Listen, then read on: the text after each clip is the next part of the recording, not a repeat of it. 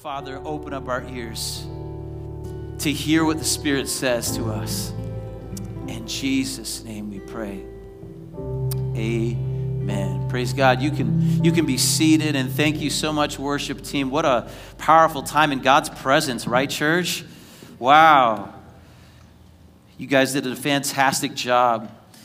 So, we just finished a season of prayer and fasting, but um, I, I say that with hesitation, um, concerned that that's exactly how we will approach this, these past 21 days, is that it was nothing but a season. A, time where we pursue and, and seek God, but then we go back to our default. Have you ever noticed that human beings do that? That we have like this default setting, and it's this nasty word. It's this C word, comfort right? And we, we, we tend to default to, to what makes us comfortable. And so we can have this great experience, and yet if it doesn't change our comfort level or doesn't challenge our comfort level, then what we do is we go back to where we were before, and it was nothing than, than, than just a, a positive memory. But my prayer is that these 21 days of prayer and fasting accomplish so much more. See, I believe some of us received a mighty breakthrough because of this time of prayer and fasting. Uh, maybe we got exactly what we asked for. Maybe we got something that was completely unexpected. As I said earlier, He's able to do beyond what we even think of to ask. So, so maybe He did something unexpected in your life. But maybe you're somebody in here and you're like, I'm still not feeling the breakthrough. I still haven't experienced the breakthrough. I didn't get my miracle. And so I'm struggling right now. And so the, the default setting kicks in to just be like, I'm just going to go back to my other routine. Instead of seeking God early in the morning, I'm going to uh, seek some things out on my phone. Instead of seeking God before I go to bed, I'm going to fall asleep to the television, whatever it is, whatever your old ways are. Instead of seeking comfort in the Holy Ghost, I'm going to turn to that beer. Uh, instead of um, seeking comfort, I'm going to turn uh, to that uh, marijuana, whatever it is. We go back to our default setting. But if there's anything that I believe was accomplished, and 100% of us that participated in this fast in prayer time, is that is a stretching that has taken place. How many of you felt stretched these past few weeks? I felt stretched. You know, my, my previous, I'm, I'm, not, I'm not the most uh, holy and righteous person in the world, okay? So I'm just going to be honest with you and come clean. The longest I had fasted up until this point was two days. And um, I became completely useless. I couldn't function. I was grumpy. And so this time I challenged myself to go three days, just one more day, right? If you did two, you can certainly do three. And let me tell you, I felt like I was going to die on that third day. I was absolutely stretched. But at the end of this season, did I, did I, did I get some miracle? Did, did, I, did I receive some, you know, there were some things that God spoke to me and He stretched me to change me, but, but I didn't experience any special healing in my body or anything like that. But what I did experience was God increasing my capacity. I think sometimes we forget that uh, when we pray and fast, what the work that God does inside of us is more important, than the things that He does outside of us or the things that He brings to us. It's just like stretching in real life, right? Stretching is important. We had this guy on my football team in college that he would never stretch and he would brag about it. He's like, I've never stretched my whole life and I've never uh, pulled a muscle. I've never got a soft tissue injury. And, and we always thought he was crazy because we'd all be going through our stretching routines and he's just kind of going like this. Or the coach would say, touch your toes, and he's like bending his knees. And we're like, dude, what are you doing? You're going to get hurt. And so we didn't think too much of it until one day he actually tore his hamstring and had to miss a few games. And then all of a sudden it was like, maybe that stretching is important, right? See, our muscles react and respond that way to the, to the stretching and also to the, the exercise and the exertion. And in fact, if you don't stretch and you don't exercise, you have something that takes place in your body called muscle atrophy right? That's where you actually start to lose muscle mass and it begins to deteriorate. You begin to lose strength and then it gets replaced with fat. And so then you're just soft and weak, okay? And so it takes stretching and engaging your muscles to keep that and prevent that from happening. And so we have to both feed our muscles and exert them to maintain mass and flexibility. And we have to remember that when it comes to prayer as well. That just like physical strength, there are always there are ways that God wants to grow you and increase your capacity that can only happen through the stretching of pain and trial, through the struggle. I'll give you a couple examples in Scripture. Romans chapter 5, verses 3 and 4 says, We can rejoice too when we run into problems and trials. How many of you are good at rejoicing when you run into problems and trials? All right, one person. I believe you too, Steve. I know you. For we know that they help us develop endurance, and endurance develops character, strength of character, and character strengthens our confident hope of salvation. James puts it this way He says, Dear brothers and sisters, when troubles of any kind come your way, consider it an opportunity for great joy. For you know that when your faith is tested, your endurance has a chance to grow. So let it grow. For when your endurance is fully developed, you will be perfect and complete, needing nothing. At times, we don't let it grow. We, in fact, we hinder the growth because we avoid any type of resistance whatsoever. Many of us, we're just addicted to comfort. And so, any type of resistance, we, we, we avoid it. And when we cannot avoid it, you know, because that happens sometimes, life comes and you, the resistance has come against you, we still miss out on the benefits. Why? Because we respond to the resistance incorrectly. We try to circumvent it. We try to go around it. We try to find a shortcut. We, we react and respond emotionally, and we make things worse. And we miss out on the benefits of what God wanted to do in us through the struggle. Uh, we, we tease, is Devin Barnes in the room this morning? There he is. We, we, we, there's this joke going around about Devin's push ups, okay? And in fact, it's, it's, it's become, uh, it's made him so infamous that Steve here, here uh, named his fantasy football team, I Can Do Devin Push Ups. Um, because uh, one time, Devin demonstrated some push ups for us, and they weren't push ups at all, right? And so he, he was bragging about how many push ups he could do, when in fact, he really didn't even do one. And uh, he's going to be mad at me for sharing this, right? I was, almost was going to ask you to come up here and demonstrate, but I won't. Okay? But see, when you do a push up, the idea is that it creates pressure, right? And in areas where you're going to produce strength because you're going to strain, you're going to stretch the muscle, you're going to work the muscle. And when you work out, you develop these little micro tears, right? And it starts to build up. And so it heals back and you, create, you, get, you create more muscle mass, right? But if I do the push up like Devin, it looks a little bit something like this. Okay? Now, I'm still getting up off the floor, but am I going to get the results that the exercise is, is, intended to produce? No. In fact, I might develop muscles in very strange areas if I continue to do my push ups like that. Okay? And so to respond to the resistance with proper form is to both get up off the ground and increase my capacity so that I can get up off the ground even quicker and more effectively and efficiently in the future. And many of us have experienced breakthroughs during this time, but some have gotten exactly, some have gotten exactly what they asked for, but still some of us continue to face resistance. And we, that can be very discouraging. It can be very frustrating, but let me pose this to you. What if what's happening right now is actually a part of God working out his perfect will for your life? What if the struggle is the answer to the prayer you should have been praying? It's often only through our struggles that he can increase our capacity so that we can receive all that he has for us. See, I can, I can prepare, I can think that I'm preparing for an athletic competition. But if I'm in the gym and I'm using a horrible form and I'm being lazy, then I'm not actually preparing myself for the victory. I believe that we have some things on the inside of us that God wants to confront.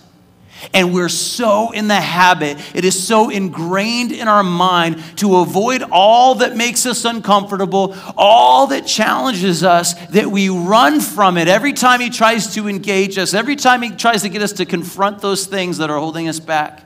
We avoid, we push away, and we pursue other things. We have to respond to the pressure with proper, proper form to receive the blessing that God has for us. And so we're going to take some time now at our tables for you to share a little bit of your story. So at your tables, we've got a question we're going to put on the screen, and it is this How has God used your struggles to increase your capacity for blessing? How has God used your struggles to increase your capacity for blessing? So we've got about six minutes to discuss that at our tables, and then we're going to open up the Word of God and find out what else He has for us today. All right. Well, awesome. I know st- there's always some conversation still going on when I get up here to transition us back into God's Word. Um, and uh, I hate to have to do that, but uh, man, so, some incredible stories of personal struggles were shared at my table. How about your guys's? One of the things that really just stuck out to me is when you listen to what other people have gone through, especially when it's something that's uh, maybe above anything else you've encountered yourself. You can say to yourself, if God can use that, and if they can come out of this okay, then He can use the struggle that I'm in right now to accomplish His work in me. And that's the God that we serve. And so this morning, I want to give you five practical ways that you can allow your current struggle to increase your capacity. Five ways to allow your struggles to increase your capacity. And so today we started something new. Uh, we handed out um, uh, papers today for you to take notes. And they also include the life group discussion questions that you'll be going through in your life groups throughout the week. And so now you get a sneak peek at uh, what you'll be talking about in your life groups, and you can um, take these home and, and use it as sort of homework, personal study. Answer these questions on your own, and what's going to happen is when you come to your groups, um, you're going to come with so much stuff on your heart to share um, because you've already spent time in God's Word seeking answers for these questions. And um, it's the reason why we do tables, right? We do tables. A big reason we do tables is not only to connect you with a community, but also to connect you with your purpose, because in the tables, as we share and discuss, we minister one to another. This church is not about any single pastor. This church is not about a worship team. This church is about God's people coming together in fellowship, and every single one of us brings something to the table. And so I encourage you to take notes as we go along, take these papers home with you, answer those questions, and then, of course, bring them to your life groups. If you're not in a life group, sign up for Rooted. That's the best way to get plugged into a life group. And so, five ways to increase your capacity for blessing through your struggles. So, first, we're going to uh, open up the Word of God to Genesis chapter 32. But I'd like to ask you to stand with me this morning. Take your Bibles, or if you're following along on your phone and you want to take your phone, what I want you to do is I want you to hold that Bible up in the air as you stand with me, and we're going to make a faith declaration just to remind us what it is that we hold in our hand, okay? So, read this with me. This is my Bible. It is God's word. When I read it and live it, I will become everything it says that I am. Now, if you'll remain standing, I'm just going to read this passage to you this morning. This is Genesis chapter 32, starting in verse 22. It says, During the night, Jacob got up and took his two wives, his two servant wives, and that's another sermon right there. Um, not a good idea um, and his 11 sons and crossed the Jabbok River with them. After taking them to the other side, he sent over all his possessions. This left Jacob all alone in the camp. Somebody say he was all alone. And a man came and wrestled with him until the dawn began to break. When the man saw that he would not win the match, he touched Jacob's hip and wrenched it out of socket. Somebody say, ouch. Then the man said, Let me go, for the dawn is breaking. But Jacob said, I will not let you go unless you bless me. What is your name? The man asked. He replied, Jacob. Your name will no longer be Jacob, the man told him. From now on, you will be called Israel, because you have fought with God and with men and have won. Please tell me your name, Jacob said. Why do you want to know my name? The man replied. Then he blessed Jacob there. Jacob named the place Peniel, which means face of God. For he said, I have seen God face to face, yet my life has been spared. The sun was rising as Jacob left Peniel, and he was limping because of the injury to his hip. Even today, the people of Israel don't eat the tendon near the hip socket because of what happened that night when the man strained the tendon of Jacob's hip. Father, illuminate your words to us today and open up our ears to hear what your Spirit is saying. In Jesus' name, amen. You can be seated this morning. What a story. I think I need to provide a little bit of background for you for the sake of uh, context. If you don't know much about Jacob, Jacob was a twin, but not an identical twin. He and Esau were born uh, on the same day, and uh, uh, Esau was rugged and hairy, and Jacob was not. He was smooth. He was a he was a girly man. Is basically what it is. No, I'm just kidding. Um, and so there were, there were complete opposites in a lot of ways. Uh, Esau loved being outdoors, hunting, and things like that. Uh, Jacob was more of an indoor guy. He liked to cook, okay? And so they were complete polar opposites. And Jacob got his name Jacob because when he was born, the Bible tells us that Esau came out first, but Jacob was holding on to his heel. Can you imagine that? Holding on as, as if he was fighting for position. Scripture always, always tells us that they were very active in the womb, you know, like pushing against each other, like, this is my space, back off, right? Uh, apparently, it's not too roomy in a uterus, right? And so they were fighting over space. And so then he's fighting even to be first. It's, it's as if he was trying to be first in the birth. And so uh, they named him Jacob. And we'll get more on, on the uh, detail on the meaning of that later, but the, the easy literal translation is heel grabber. And so uh, they named him Jacob after that experience. And so Jacob grew up being someone who really knew how to manipulate other people to get his way. He was very intelligent and very smart. And in fact, he would conspire with his own mother on like how he could manipulate people to get his own way. And so uh, the thing that he did that he's famous for is he stole his brother's birthright and his blessing. Um, if you read Genesis, you find out that he tricked his brother into giving him his birthright because he found him when he was completely hungry and famished because he had been out hunting all day and, and caught nothing. And so he offered him a bowl of soup, but he said, Only if you give me your birthright. The rights is the firstborn son. That's a big deal. But Esau's response is, What good am I? What good is a birthright if I'm dead? So sure. He took the bowl of soup. He gave up his, his blessing for a bowl of soup. Then later on, Jacob disguises himself because his father is very ill and sick and he's blind. And so he covers himself with animal skin so that he appears hairy like his brother. He goes in, he tricks his father into thinking that he is Esau, and he gets Esau's blessing. And as a result of this, Esau's anger was flared against his brother. And he promised that one day he would kill Jacob for what he did. And so, Jacob here, I think we could agree, had some flaws, right? Some problems with his character. Say amen if you think I'm right. Okay, so he's not someone that at least I would pick as someone special to be this chosen man of God.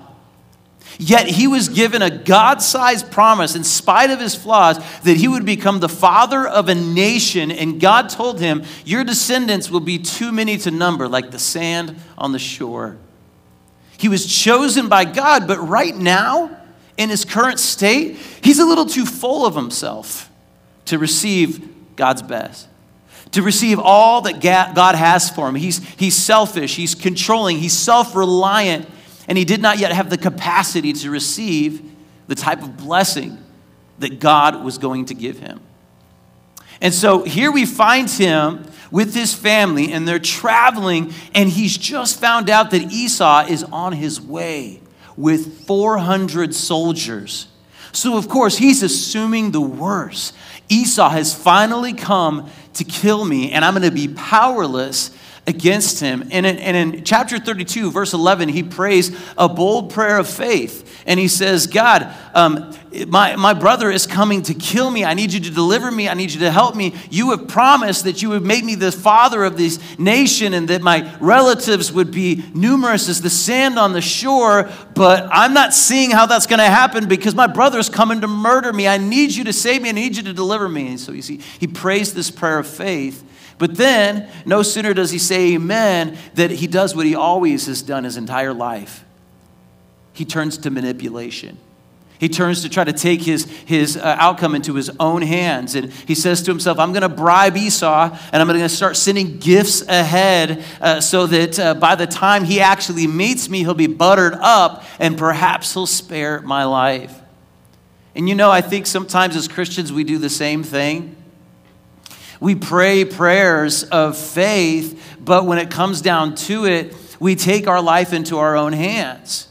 Instead of depending on God, we say, if I'm going to receive the answer to this prayer, I've got to make it happen. And in that effort, often we make a huge mess of things. Is it just me? Anybody else been there? Right? Maybe I respond in fear because I don't trust God is gonna is gonna um, uh, give me what I ask, and so in fear I do things that hurt other people. Maybe I lash out at my children, or maybe um, I do something dishonest because I believe it's the only way I'm going to see this answer to prayer come to pass. And we get in there and we mess things up. And I believe this morning God wants to tell somebody to stop asking Him for deliverance and then it's quickly taking the answers to the prayer back into your own hands.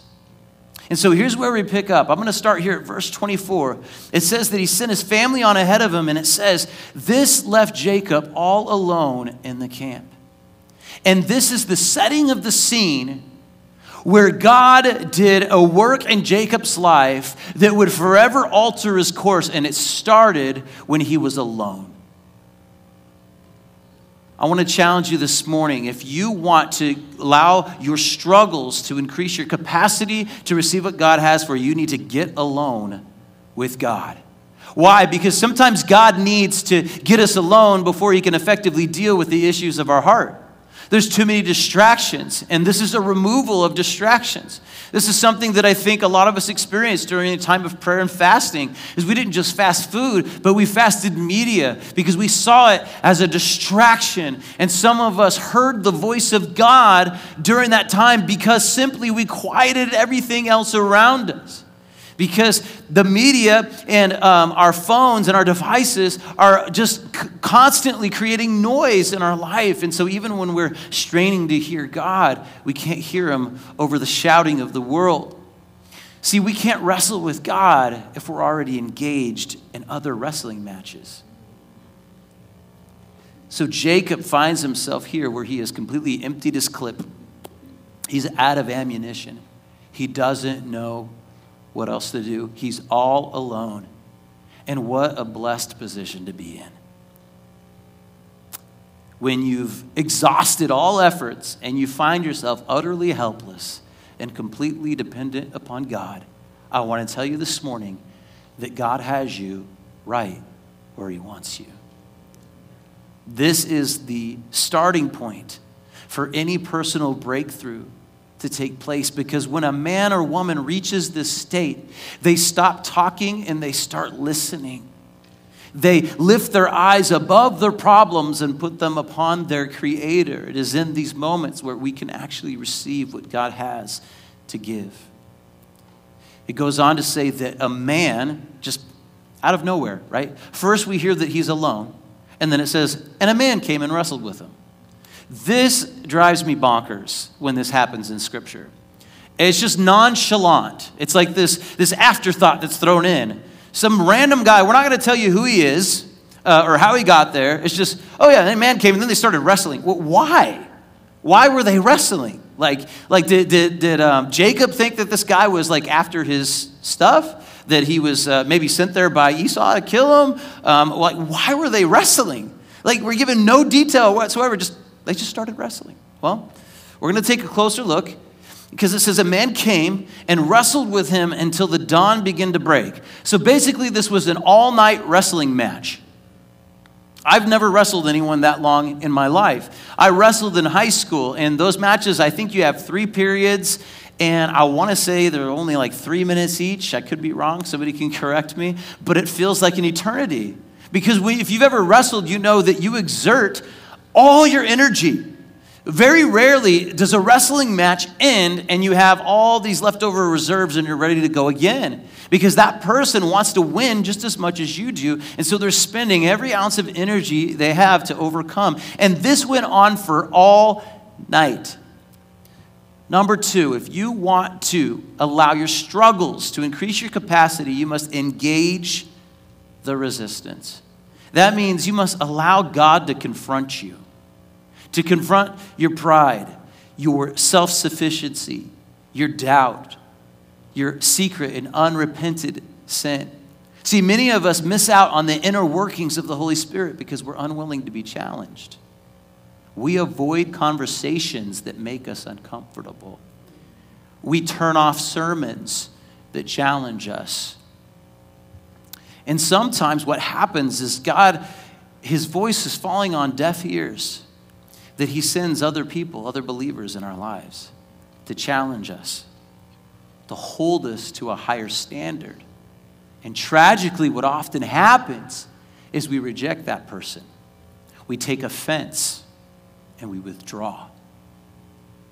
And then we find ourselves in a place where we're even further entrenched in the thing that had us bound because we were unwilling to hear the truth because the truth hurts sometimes, doesn't it? I want to point out that in this verse here, it says that the man wrestled with Jacob. Notice how it doesn't say Jacob wrestled with the man, but a man came and wrestled with Jacob. It appears to me that the purpose of the man coming was to wrestle Jacob, to engage him in a struggle. See, I believe God wrestled with Jacob in order to confront a major character flaw. Jacob was entirely too reliant upon himself. And sometimes we need to wrestle before we can be brought to a place of surrender. Jacob was so used to exercising his will and his intellect over others to get what he wanted and take everything else into his own hands. And now God is trying to bring him to a point where he understands, again, where his blessings come from. So you can read all types of stories about Jacob, about how he deceived his uncle into getting his best flocks from him by using trickery, and, and, and, um, and he ended up with the strongest and best part of his flock as, as his inheritance. And then, of course, the tables get turned on him, and, and um, his uncle pulls one over on him when it comes to um, getting his first wife. He gave him the wrong wife. Can you imagine that? And so he could walk away through this, even through his ups and downs, and he could look at all the actions he took that led to these seemingly blessings and think to himself, I brought these blessings upon myself. You ever heard somebody in America say, I worked hard for everything I have? Right? We get this idea that we deserve all that we have and more. It's a sense of entitlement. And that happens when we uh, live under the delusion that we are actually in control over the outcome of our life. But if you've lived very long, you understand that there's some outcomes that you did not expect or plan for. And they were completely out of the blue and out of your control. And so, this is what God is trying to teach Jacob. He's trying to bring him to a point where he understands where his blessings come from. You know, I, I like to wrestle sometimes with my boys, and um, one of the things that's fun to do is to uh, let them win now and then, right? Like you, you pretend like they're so strong, right? And they jump on you and you fall over and you're like, ah, I can't get up, right? But how many of you know that if uh, you're a regular dude, like you don't let your kids win all the time, right? How many of you think it's important that you sometimes beat your kids at sports, right? Okay because it teaches them something, right? It brings them some humility, right? And so, and I'll do that with my son. You know, we'll wrestle and I'll, I'll let him be on top and win for a little bit. But um, uh, what happens sometimes, I'm not going to say which son this is, uh, but he tends to get a little cocky and he starts talking smack. And then I, I start hearing things come out of his mouth like old man and stuff like that. And then what do you think I'm going to do at that point? Am I going to let up and let him win? Heck no.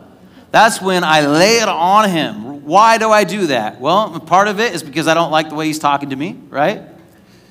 But is it, is it because I'm arrogant and I, and, I need to, and I need to prove that I'm stronger than him? No, but I think it's important because if, imagine if I let him win all the time.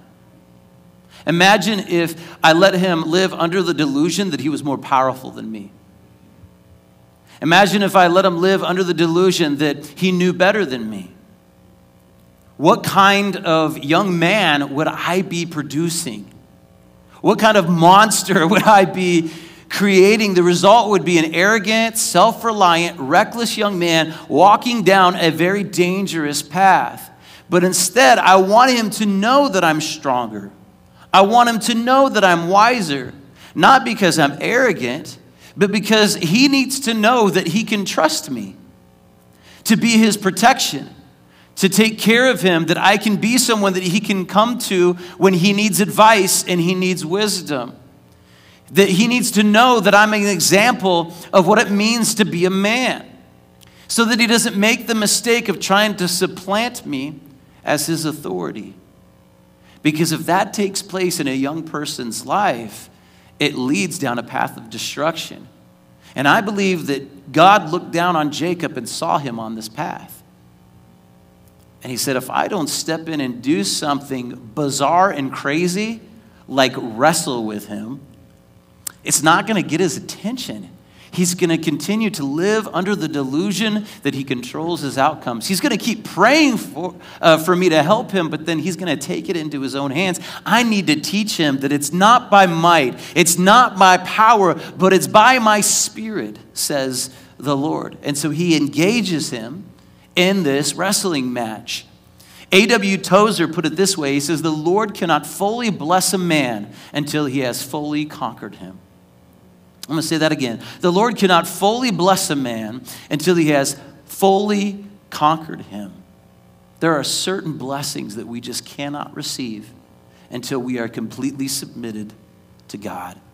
In verse 25, it says, this is very interesting wording. It says, When the man saw that he would not win. I think that's interesting, right? Because you're about to see this man put his power on display with a simple touch to Jacob's hip. And so, what he's saying here is not, I cannot overcome Jacob. He's too powerful than me. That would be very silly, right? I think we can see from the context of the story that's not the case. But what he is proclaiming is that this man has learned his lesson.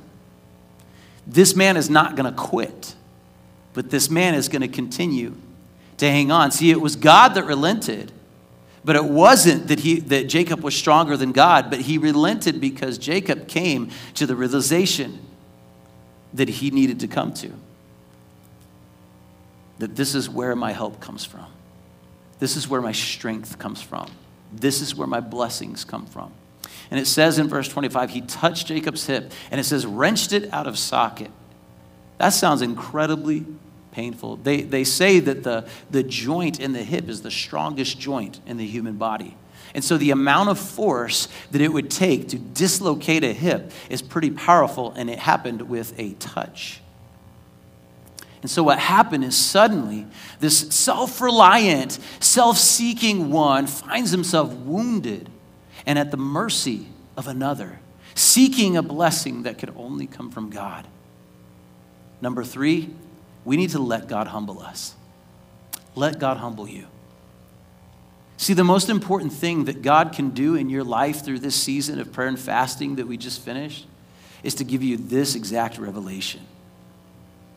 Sometimes His truth needs to wound us, to bring us to a point of vulnerability and desperation and helplessness so that we'll be ready to receive what God has for us. Because the things that God wants to give us most require sacrifice and an increase in godly character. See, church, there's some of you in here right now that God has these blessings all laid out for you, and He's just waiting for the right time to give them to you. But the problem is, you may not have the integrity to handle the blessing. You may not understand the heart of generosity yet, and that's why He hasn't blessed you financially.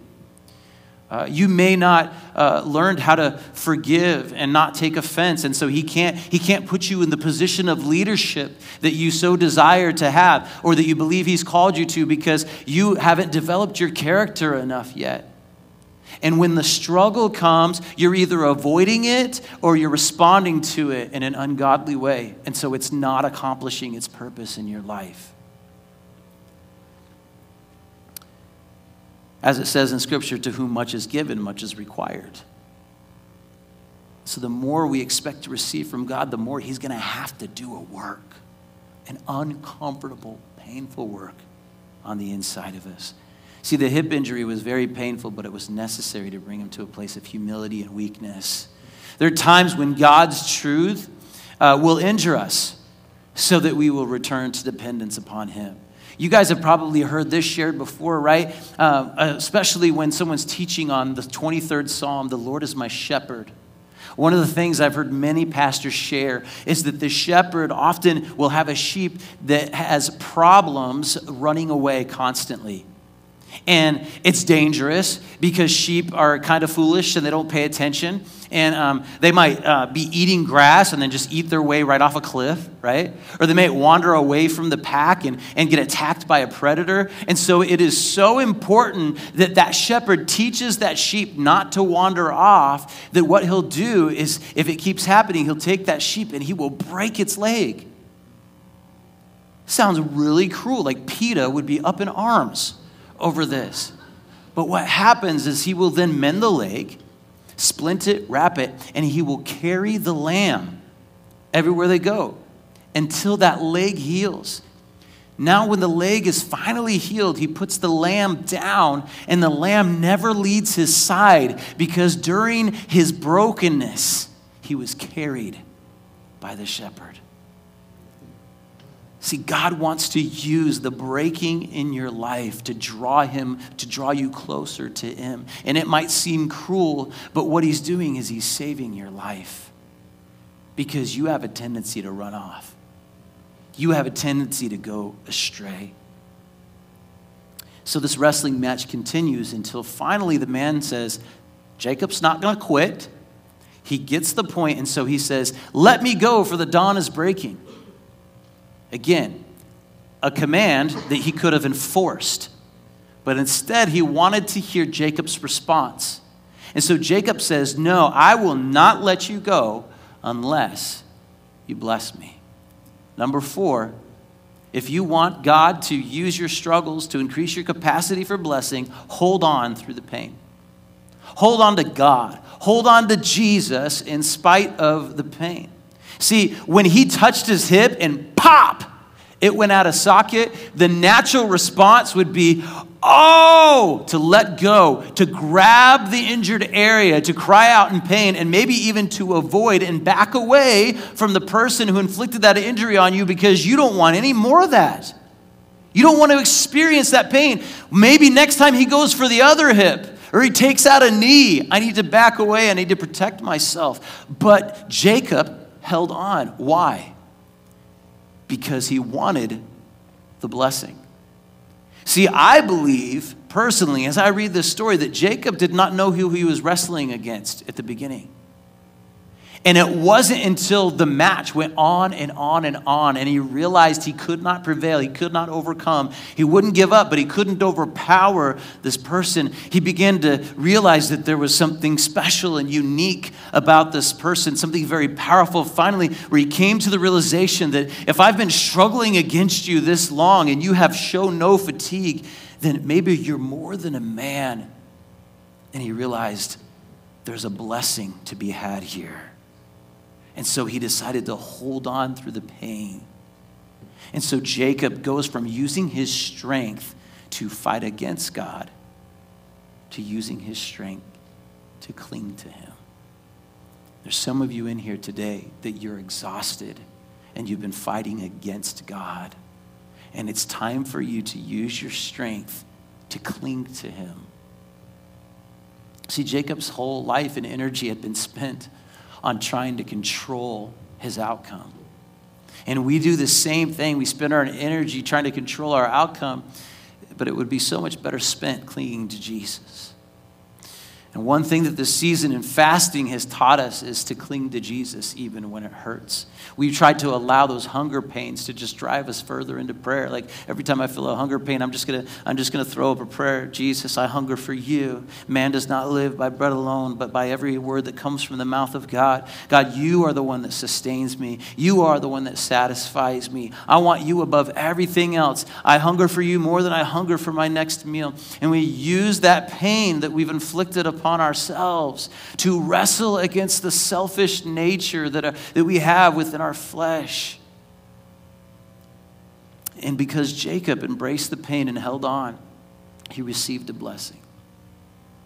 Because what needed to be accomplished through the struggle was accomplished. Church, if you want all that God has for you, then you have to be willing to allow God to painfully confront your flaws. So he asks Jacob, he says, What is your name? How many of you believe that God really didn't know Jacob's name? Okay. So he must have had a different reason for asking this question. Remember what I told you a little bit about what Jacob's name means? See, the question served a bigger purpose than to make his acquaintance. God already knew him, but the question was to cause Jacob to look inward and to verbalize his character flaws. So Jacob replied, Jacob. And the man said, Your name will no longer be Jacob. You will be called Israel because you have fought with who? Because you have fought with God and men and have won. Finally, if you want to use God if you want to allow God to use your struggles to increase your capacity, number five is you must step into your new identity. See, what took place here was so much more than God giving him a nickname. But what happened was God gave him a new name that reflected the change on the inside of his heart. This morning, I challenge you to step into the identity that God has for you, to receive it, to walk in it, to raise your standard. Maybe you're at that point where you've been through the struggle, you've gotten alone with God, you've engaged the resistance, you've let Him humble you, you've held on in spite of the pain, and now there's just one step left is you need to walk out your new identity in faith. You're saying, look, the old Joe would have responded this way. But the new Joe, based on the work that the Holy Spirit has done on the inside of me, is going to respond this way. The old Joe was short tempered. The new Joe has the fruit of the Spirit, which includes patience and gentleness. And so I'm going to actively decide to step out and walk out in that identity. See, names in Hebrew tradition represented so much more than just what should we call you? But they were prophetic in nature. And they were to describe the full essence of a person's character and identity. And so you and I, we come up with all sorts of names for our kids because they sound pretty. And we want our child to have a pretty name. Or we want our son to have a name that sounds cool, that sounds tough, that sounds manly, right? And that's how we go about choosing our names. Some of us put a little bit more thought into it. Maybe we choose Bible names, right? Or maybe we know the meaning behind the name. But a lot of people just say, I like how this name sounds, and I'm going to spell it in a way that has nothing to do with phonics. And no one's ever going to know how to spell my child's name. And that's how we're going to set them apart and make them seem special. But in Hebrew tradition, it was to describe something about the child and to be prophetic. And so, choosing the name Jacob in its original meaning for this child was, you know, I feel like I'm not sure that was the right call, mom and dad. That's not very nice. You're going to label him based on just the experience in the womb. And let me tell you that up until this point in his life, he totally lived up to his reputation. But when God gave him a new name, he was declaring him new creation. See, through the struggle, Jacob received an answer to prayer that he wasn't even praying. He said, God, save me. I don't want to die. But God said, I'm going to bring you an answer to the prayer that you should be praying. God, save me from myself. And the only way he could do that was through a wrestling match. See, the word Jacob means heel grabber. Um, it, could be, it could be interpreted many different ways, but you'll capture the essence here. Supplanter is one of the words uses, uh, that, that is used. As somebody who supplants someone else's authority, like through, through like sneaky, underhanded means. That's exactly how Jacob lived out his life. He got this name because of his, because of his birth, and he lived up to it. And you know what? We're not unlike Jacob in that sense. I think all of us kind of have some of that nature of Jacob that we try to take control of our lives and we're always looking for something else, always searching for something else in this life that we think if I only had blank, I'd be happy. Or if I had this, I wouldn't be so stressed out. Or if, uh, if this situation was different, I wouldn't be so angry all the time. We're always looking for something on the outside that's going to satisfy us. When in reality, if God doesn't do a work in your heart and you don't allow Him to confront those parts that are offensive to God, it doesn't matter how much money you have. It doesn't matter what job you have. It doesn't matter how stress free your life is if you don't deal with that thing inside of you. You're not going to be all that God has, or, or all that God wants you to be. You're not going to receive all that God has for you. So he says, Your name will be Israel. Now, Israel can be translated as God fights or in this context, perhaps it means something like one who is powerful with God, maybe one who has struggled with God and overcome. But the emphasis is that the power within the man is not within himself, but from God. And this was a change in mindset that had taken place in Jacob's heart. And the notable change of character was from a propensity to wrestle in the flesh through deception and manipulation to a propensity to find his strength in God and fight for the things God wants for him. God allows you to go through struggles to mold you and shape you into a new creation. And you struggle because He no longer wants you to be defined by your past, but wants to increase your capacity so you can receive your new identity. So Jacob is like, wow, you gave me a new name. And he says in verse 29, tell me your name. And his response is very funny to me. Why do you want to know my name? And then he just moves on. Completely blows him off. But then he blesses Jacob there, it says. Why did he not tell Jacob his name? Well, perhaps this was the same angel of the Lord that we find throughout the Old Testament, like the one that appeared to Manoah and his wife, telling them that they would have a son named Samson. In Judges 13 18, it says, Why do you ask my name? They asked the angel his name. And the angel of the Lord replied, It is too wonderful for you to understand. That word wonderful is the same word used in Isaiah 9 6 a prophecy about the birth of Christ. It says, For a child is born to us, a son is given to us, the government will rest on his shoulders, and he will be called Wonderful, Counselor, Mighty God, Everlasting Father, Prince of Peace. See, I'm of the belief that these encounters in the Old Testament, that it refers to the angel as the angel of the Lord, but doesn't provide you his name, is actually a pre incarnate Jesus before he ever took on flesh and came to earth, he was God's messenger, God's word, giving a message directly to his creation. And so Jacob, it says in verse 30, named the place Peniel, which means face of God, for he said, I have seen God face to face, yet my life has been spared. So even Jacob is declaring who he believes this man was that he wrestled with. He doesn't understand it, because he knows no man shall see him and live. And so it, God appeared to him in some type of form where he would survive that encounter and that conflict, but yet he recognized something about this angel of the Lord that said, This is God Almighty revealing himself to me in a very special way, like we see nowhere else in history. This was this, it was a miraculous merging of the physical and the spiritual. It's like two dimensions being merged into one. See, we read this and we can only apply it to our lives as a metaphor, But God wanted Jacob and needed Jacob to get this message so clearly through his head that he let him live out the metaphor. He let him experience the metaphor in the physical. Because if he was going to get this uh, revelation in Jacob's heart, he was going to need to engage his senses. And so he put on some sort of a physical form to allow him to struggle with him both on the outside and the inside, to test his body and his mind and his will. And it says that he walked away from this experience still limping.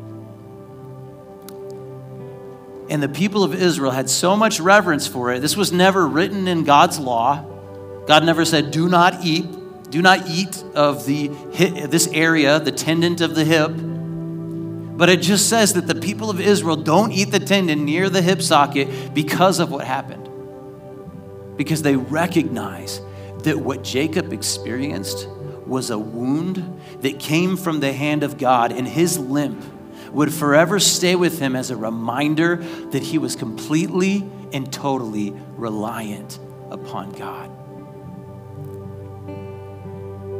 If you'll allow God to wrestle with you and let His truth injure you, it will forever change the way you walk. I want you to consider the fact that the pressure you face today may be God working in your life, wrestling against the things that you have refused to confront. And it may not be fun, but its purpose is to increase your capacity. Because as I said before, there are things that God has yet to pour out upon His church because we're simply not ready. Would you stand with me this morning?